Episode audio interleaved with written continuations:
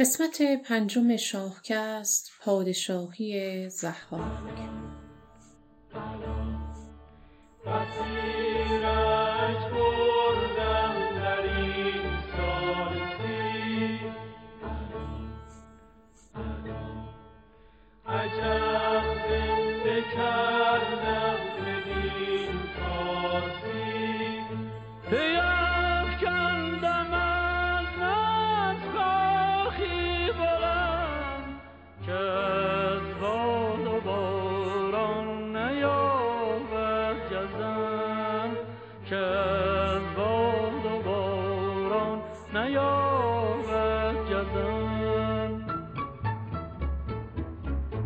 به نام خداوند جان و خرد کز این برتر اندیشه بر نگذرد درود بی پایان بر شما همراهان من مریم خرمی با همکاری رسول پناهی پنجمین قسمت شاهکست رو به شما عزیزان تقدیم می کنم. در قسمت قبل شنیدید که اهورامزدا به پاس نیکی و صلح و آرامشی که جمشید در جهان برقرار کرده بود غم و رنج و پیری و مرگ و بدیها رو از میان برد. اما جمشید با غرور و تکبر و ناسپاسی ادعای خدایی کرد. فر ایزدی از اون جدا شد و زحاک به حکومت رسید. و جمشید بعد از صد سال سرگردانی به دست زحاک کشته شد. اما برای اینکه ببینیم زحاک کی بود باید برگردیم به گذشته. بیاییم با هم برگردیم به صد سال قبل از مرگ جمشید. یا شاید کمی هم بیشتر. به روزگاری که اون در اوج قدرت و عظمت بود. بیاییم با هم بریم به دوران طلایی حکومت جمشید. اما نه در اقلیم ایران بلکه به اقلیمی در غرب این سرزمین در کنار فرات. به سرزمینی به نام بابل عراق امروزی. بریم میان اعراب که ایرانیان در آن زمان به اونها تازی.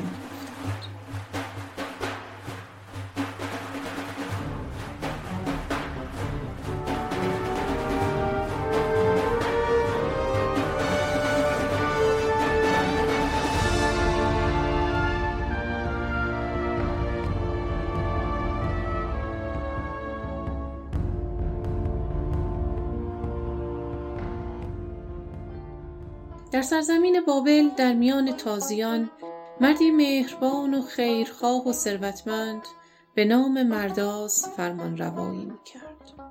اون گله های فراوانی داشت.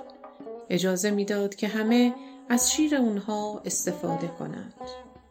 مرداس پسر جوانی داشت معروف بیبر اسب یعنی صاحب ده هزار اسب تازی. این ثروت بینظیر برای جوانی در سن اون یعنی غرور و خودنمایی و از همه مهمتر جاه طلبی روزافزون.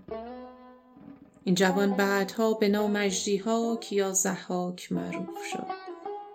جاه طلبی روزافزون زحاک باعث شد که تعمه مناسبی برای ابلیس باشد البته فردوسی در داستان زحاک وقتی وارد سرزمین اعراب میشه به جای اهریمن از لفظ ابلیس استفاده می‌کنه. اگه یادتون باشه قبلا گفتیم که اهریمن در باور ایران باستان دقیقا با ابلیس در باور اعراب یکی نیست. فردوسی در داستان زحاک تازی در سرزمین اعراب از نزدیکترین واژه عربی به اهریمن یعنی نام ابلیس استفاده می‌کنه و جالب اینجاست که دیگه در تمام داستانهای شاهنامه به جز یک مورد در داستان کاووس دیگه از این نام استفاده نمی‌کنه. اما برگردیم به داستان ابلیس با سخنان نقص و شیرین دل جوان سبکسر رو به دست آورد فراوان سخن گفت و شیرین و نقص جوان را ز دانش مغز همی گفت دارم سخنها بسی که آن را جز از من نداند کسی. ابلیس از ضحاک می‌خواد که سوگند یاد کنه که هرچه به اون میگه انجام بده و این راز رو با کسی در میان نذاره. بدو گفت پیمانت خواهم نخست پس آنگه سخن برگشایم درست. جوان نیک دل گشت و فرمانش کرد چنان چون بفرمود سوگند کرد که راز تو با کس نگویم زبون ز تو بشنوم هر چه گویی سخن. جوان نادان سوگند یاد کرد. سپس ابلیس به اون گفت پدرت رو بکش و به جای اون فرمان روا شو. زحاک از شنیدن این سخن آشفته شد. دلش پر از غم و درد شد. چو زحاک بشنید اندیشه کرد. ز خون پدر شد دلش پر ز درد. به ابلیس گفت این سزاوار نیست. دیگر گوی کین از در کار نیست. اما ابلیس سوگند اونو بهش یادآوری کرد. گفت که شکستن سوگند عذاب و خاری و پستی و به دنبال داره. ابلیس بالاخره اونو راضی کرد. و گفت این کار رو به من بسپار مرداس هر شب برای عبادت به گوشه ای از باغ می‌رفت در تاریکی شب به مناجات می پرداخت. ابلیس چاهی بر سر راه اون حفر کرد. روی اونو با شاخ و برگ پوشوند. مرداس بی خبر از همه جا مثل همیشه در تاریکی شب برای عبادت به اونجا رفت. و در چاهی که ابلیس با همدستی فرزند دلبندش حفر کرده بود افتاد و زندگی اون به پایان رسید. به هر نیک و بد شاه آزاد مرد به فرزند بر نازده باد سرد همی پروریدش به ناز و به رنج بدو بود شاد و بدو داد گنج چنان بدگهر شوخ فرزند او بجست از ره شرم پیوند او. به خون پدر گشت هم داستان. ز دانا شنیدستم این داستان که فرزند بد گر شود نره شیر به خون پدر هم نباشد دلیر. ضحاک به جای پدر نشست. ابلیس به اون وعده پادشاهی جهان داد. اما این تازه آغاز کار ابلیس با این شاگرد جاه طلبش شد. پس نقشه نو برای اون کشید. ابلیس این بار در هیئت یک آشپز یا خالیگر به قصر ضحاک پا گذاشت. و غذاهایی نو برای اون پخت. تا اون روزگار مردم فقط از سبزیجات و میوه ها برای تغذیه استفاده می‌کردند. زحاک روز اول با پختن تخم مرغ شروع کرد. غذایی کاملا متفاوت با سبزیجات پخته. روز دوم کبک و قرقاول. روز سوم مرغ و کباب بره و روز چهارم گوساله ای رو سر برید و برای زحاک خورش آماده کرد. به روز چهارم چو بنهاد خان خورش کرد از پشت گاو جوان بدو اندرون زعفران و گلاب. همان سال خورده می و مشک ناب. چو ضحاک دست اندر آورد و خورد شگفت آمدش زان هشیوار مرد. به این ترتیب آشپزخانه ضحاک رو به قتلگاه جانوران تبدیل کرد. اون با ریختن خون این جانوران و چشاندن طعم بینظیر اونها به زحاک کم کم مقدمات خونریزی های بعدی رو در وجود این فرمان روای پلید فراهم کرد. زحاک شکمباره از طعم غذاهای جدید شگفت زده شد. آشپز و احضار کرد تا به اون پاداشی بده. آشپز یا همون ابلیس تنها تقاضای بوسه زدن بر کتف شاهو کرد. بر کتف زحاک بوسه زد و شادمان از قصر خارج شد و دیگه بعد از اون کسی اون آشپز را ندید. اما بشنوید از زحاک. جای بوسه های ابلیس بر دوش اون دردناک و دردناکتر شد و کم کم دو مار سیاه ترسناک بر اون رو می‌داد.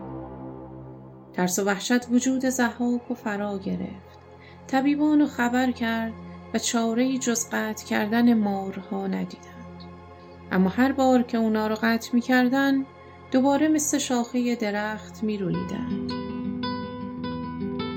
دو مار سیه از دو کتفش برست غمی گشت و از هر سوی چاره جست سرانجام ببرید هر دو کفت سزد گر بمانی از این در شگفت. چو شاخ درخت آن دو مار سیاه برآمد دگرباره از کتف شاه. چاره کار به دست ابلیس بود. ابلیس این بار خودش را به شکل پزشکی به دربار رسوند و به ضحاک گفت که باید با این بارها مدارا کنه و از مغز انسان به اونها بدی تا شاید کم کم خود مارها بمیرند. به جز مغز مردم مدهشان خورش مگر خود بمیرند از این پرورش. ابلیس با این نقشه شوم می‌خواست نسل بشر رو نابود کنه. مگر تا یکی چاره سازد نهان که پردخته ماند ز مردم جهان؟ اما صبر کنید انگار در این قسمت داستان یه مشکلی وجود داره. مگه نگفتیم که پیری و مرگ غم و درد و دشمنی در هفت اقلیم از میان رفته بود. پس چرا در اقلیم بابل داره چنین جنایاتی رخ میده؟ پس جمشید این شاه هفت اقلیم کجاست؟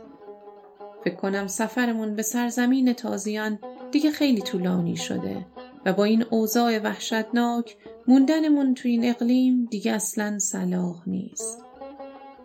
پس بیایید بار سفر ببندیم و دوباره برگردیم به کشور عزیز خودمون ایران و ببینیم تو این مدت که ما نبودیم چه اتفاقاتی در اونجا رخ داده.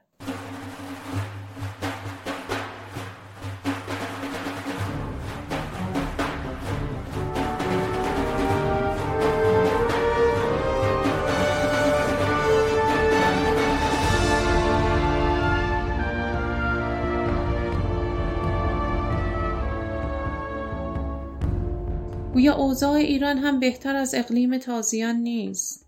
همه جا جنگ و آشوب و خونریزی برپا شده. پس جمشید کجاست؟ همه میگن جمشید ادعای خدایی کرده و فر ایزدی از اون دور شده. صلح و آرامش 600 ساله هوس حکمرانی در سر خیلی از بزرگان انداخته. هر کدام سپاهی برای خود فراهم کردند تا رقیبان را از میدان بدر کنند. از آن پس برآمد ز ایران خروش پدید آمد از هر سوی جنگ و جوش. سیه گشت رخشنده روز سپید گسستند پیوند از جمشید آشوب به حدی زیاد شده بود که کسی قدرت نظم بخشیدن دوباره به این سرزمین رو نداشت.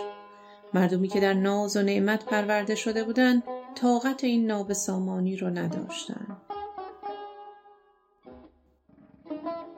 گروهی از بزرگان و سربازان دور هم جمع شدند تا برای جانشینی جمشید تصمیم بگیرند و چه تصمیم گرفتند. یکا یک ز ایران برآمد سپاه سوی تازیان برگرفتند را. شنودند کانجا یکی مهتر است. پر از هول شاه اژدها پیکر است. سواران ایران همه شاه جوی نهادند یک سر به ضحاک روی. به شاهی بر او آفرین خواندند ورا شاه ایران زمین خواندند. که یه اژدهافش بیامد چو باد به ایران زمین تاج بر سر نهاد. نکته تلخ ماجرا اینجاست که فردوسی علت این انتخاب رو نه خردمندی و مهربانی و دلاوری بلکه ترسناک و اژدها پیکر بودن ضحاک می‌دونه. یعنی خودشون به سراغ خونخاری رفتند که اونو مظهر حراس و وحشت می‌دونستند و ضحاک رو شاه ایران کردند ای کاش فردوسی می گفت که چون مردم وصف مرداس و شنیده بودن و فکر می‌کردن پسر اون هم مانند پدر فرمان روای خوب و به سراغش رفتند. اما واقعیت اینطور نیست. اونا به دنبال قدرتمندترین و هولناکترین شخصی میگشتن که بتونه به سرعت آتش این آشوب رو خاموش کنه و دیگه به عاقبت کار فکر نکردن. و حاصل این بیخردی از مار به افعی پناه بردن بود و از چاله به چاه افتادن. چاهی که به دست خودشون حفر کردند و هزار سال در تاریکی و بدبختی اون گرفتار شدند. اما بشنوید از جمشید وقتی فر ایزدی رو از دست داد فهمید که قدرت رویارویی با زحاک و نداره. فرار کرد و پنهان شد. زحاک به راحتی حاصل 600 سال رنج اونو تصاحب کرد و بر تخت شاهی نشست. به این ترتیب وعده ابلیس عملی شد و زحاک پادشاه هفت اقلیم شد. اون به تخت شاهی نشست اما هیچ جشنی برپا نشد. کسی شادی نکرد. مردم از این فرمان روای مار به دوش حراس داشتند. اوضاع کشور دگرگون شد. فرزانگان و دانایانی که کشور را اداره می کردن خار و بیارزش شدند و جاهلان و دیوانگان به کام خودشون رسیدند. نهان گشت کردار فرزانگان پراگنده شد کام دیوانگان. هنر خار شد جادویی ارجمند نهان راستی آشکارا گزند. شده بربدی دست دیوان دراز به نیکی نبودی سخن جز به راز. جنایات زحاک هر روز بیشتر و بیشتر می‌شد. و مردم هنوز جمشید و شاه خودشون می‌دونستند اما کسی خبر نداشت که جمشید کجاست و چه می‌کنه.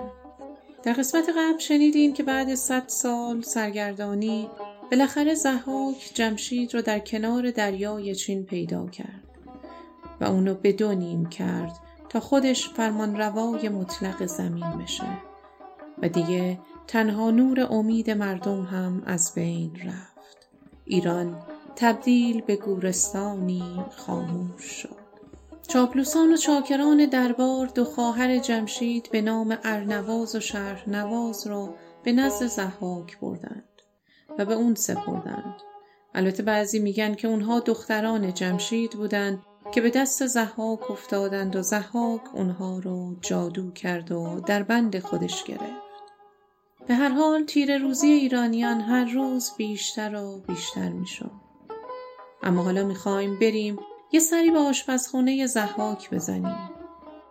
اگه تا به شنیدن صدای زجه ها و دیدن رود خونی که اونجا جاری است و ندارید شما رو به خدا میسپرم. اما اگه می‌خواین با من بیاین تا شما رو با دو جوان مرد به نام ارمایل و گرمایل آشنا کنم. دو جوان مردی که در آشپزخانه زحاک جوانان را می‌کشند و مغزشون و خوراک مارهای زحاک می‌کنند. تعجب نکنید زود هم در مورد اونها قضاوت نکنید بذارید اول پای صحبتشون بشینیم تا بفهمیم که این دو جوان مرد اینجا چه می کنند. این دو جوان مرد وقتی ظلم زحاک بر جوانان رو دیدن تصمیم عجیبی گرفتن. تمام فنون آشپزی رو یاد گرفتند و بالاخره به عنوان خالیگر یا آشپز به کاخ زحاک راه پیدا کردم. به امید اینکه هر روز بتونن یکی از این دو جوان رو نجات بدند. یکی گفت ما را به خالیگری بباید بر شاه رفت آوری و زن پس یکی چاره ای ساختن زهر گونه اندیشه انداختن مگر زین دو تن را که ریزند خون یکی را توان آوریدن برون اونا وارد کاخ میشن و تلاش می‌کنن هر روز یکی از دو نفر رو پنهان کنن و به جای اون مغز گوسفند بذارن تا به این ترتیب هر روز مغز یک جوان خوراک اون مارها بشه و دیگری نجات پیدا کنه. اما کشتن یک انسان بیگناه هم در هر روز برای جوانمردانی مثل اونا کار بسیار زجرآور و وحشتناکی بود. اونا باید به زندگی یک بیگناه پایان بدن و دستشون رو به خون اون آلوده کنن تا بتونن بیگناه دیگه ای رو نجات بدن. شما هرگز حاضر بودین چنین رنجی رو بپذیرین تا ادهی رو نجات بدین؟ اما مگه چاره دیگه ای هم داشتن؟ تصور کنید روز اولی رو که دو جوان رو کشان کشان در جلوی اونها انداختن و اونا باید تصمیم می گرفتند که کدام رو بکشند و کدام رو پنهان کنند. چه آمد به هنگام خون ریختن به شیرین روان اندر آویختن. پر از درد خالیگران را جگر پر از خون و دیده پر از کینه سر. همی بنگرید این بدان آن بدین ز کردار بیداد شاه زمین. از آن دو یکی را بپرداختند. جز این چاره ای نیز نشناختند. برون کرد مغز سر گوسفند بیامیخت با مغز آن ارجمند. نمی‌دونم باید اونها رو قاتل و خونریز و بیرحم دونست یا جوان مرد و بزرگوار. قضاوت با شماست. اما به هر حال اونها هر ماه سی جوان رو میکشتند و سی جوان دیگر رو نجات می‌دادند هرگاه تعداد نجات یافته ها به دویست نفر می رسید چند میش و به اونها میبخشیدند و پنهانی اونا رو راهی کوهستان می‌کردند. ازشون قول می‌گرفتند که هرگز به شهر بر نگردند و در کوهستان بمونن تا راز اونها برملا نشه. نجات یافتگانی که همیشه در کوهستان موندند و شجاعت و دلاوری اونها زبان زده همه شد. فردوسی کردهای دلاور این سرزمین را از نژاد همون نجات یافتگان از زحاک می‌دونه که ساکن کوهستان شدند کنون کرد از آن تخمه دارد نژاد که زاباد ناید به دلبرش یاد زحاک قرنها به ظلم و ستمش ادامه داد. میگن که هزار سال این چنین حکومت کرد. وقتی چهل سال از عمرش باقی مونده بود شبی خوابی عجیب دید. در خواب سه دلاور رو دید. یکی از اونها که کوچکتر از دو نفر دیگه بود با گرزی گران بر سر اون کوبید و زحاک رو با خودش به دماوند برد و مردم هم دنبال اونها می‌رفتند زحاک از خواب بیدار شد و چنان نعره زد که ستونهای کاخ لرزیدند. اون موبدان و خوابگزاران و از سراسر کشور جمع کرد تا خوابش رو تعبیر کند اما کسی جرأت نداشت تعبیر خواب اونو بگه. لب موبدان خشک و رخسار زرد زبان پر ز گفتار و دل پر ز درد. که گر بودنی بازگوییم راست شود جان به یک بار و جان بی بهاست. وگر نشنود بودنی ها درست بباید هم اکنون ز جان دست شست.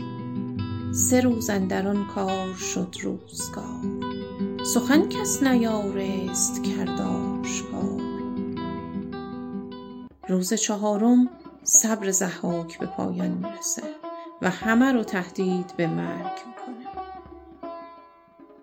سرانجام یکی از موبدان که شجاعت بیشتری داشت دل رو به دریا زد جلو اومد و به زحاک گفت که دیگه روزگار تو به پایان رسیده.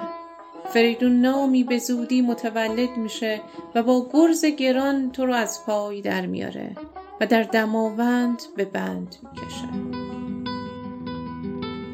بدو گفت پردخته کن سر باد که جز مرگ را کس مادر نزاد. جهاندار پیش از تو بسیار بود که تخت مهی را سزاوار بود. فراوان غم و شادمانی شمرد چو روز درازش سر آمد بمرد. کسی را بود زین سپس تخت تو به خاک اندر آرد سر بخت تو. کجا نام او آفریدون بود؟ زمین را سپهری همایون بود. هنوز آن سپهبد ز مادر نزاد. نیامد گه ترسش و سرد باد. اون ضحاک میگه که فریدون هنوز به دنیا نیومده اما به زودی متولد میشه بزرگ میشه و تو رو نابود می‌کنه. زحاک از شنیدن این خبر بیهوش میشه. بعد از اینکه به هوش میاد می‌پرسه علت دشمنی اون با من چیه؟ خوابگزار در پاسخ میگه اون انتقام پدرش رو از تو می‌گیره. این نوزاد به جای دایه از شیر گاوی به نام برمایه استفاده می‌کنه و اون گاو هم به دست تو کشته میشه. و اون با گرزی که به شکل سر گاو درست کرده انتقام اون گاو رو هم از تو می‌گیره و به این ترتیب به زحاک نشونی فریدون رو میده. یکی گاو بر مایه خواهد بودن جهانجوی را دایه خواهد بودن تبه گردد هم به دست تو بر بدین کین کشد گرزه گاو سر. بعد از این دیگه زحاک خواب و خوراکش رو از دست میده. شب و روز به دنبال نشانی از فریدون میگرده. اگه می‌خواهید ببینید عاقبت زحاک چی میشه در قسمت بعد حتما همراه ما باشین. تا ببینید عاقبت جاه طلبی و ظلم و ستم چیه. امیدوارم از این داستان لذت برده باشین. من مریم خورمی شما رو به شنیدن داستان فریدون و قیام کاوه در سایت آی آر دعوت می کنم. تا قسمت بعدی شما رو به ایزد یکتا می سپارم. روز و روزگار بر شما خوش باد.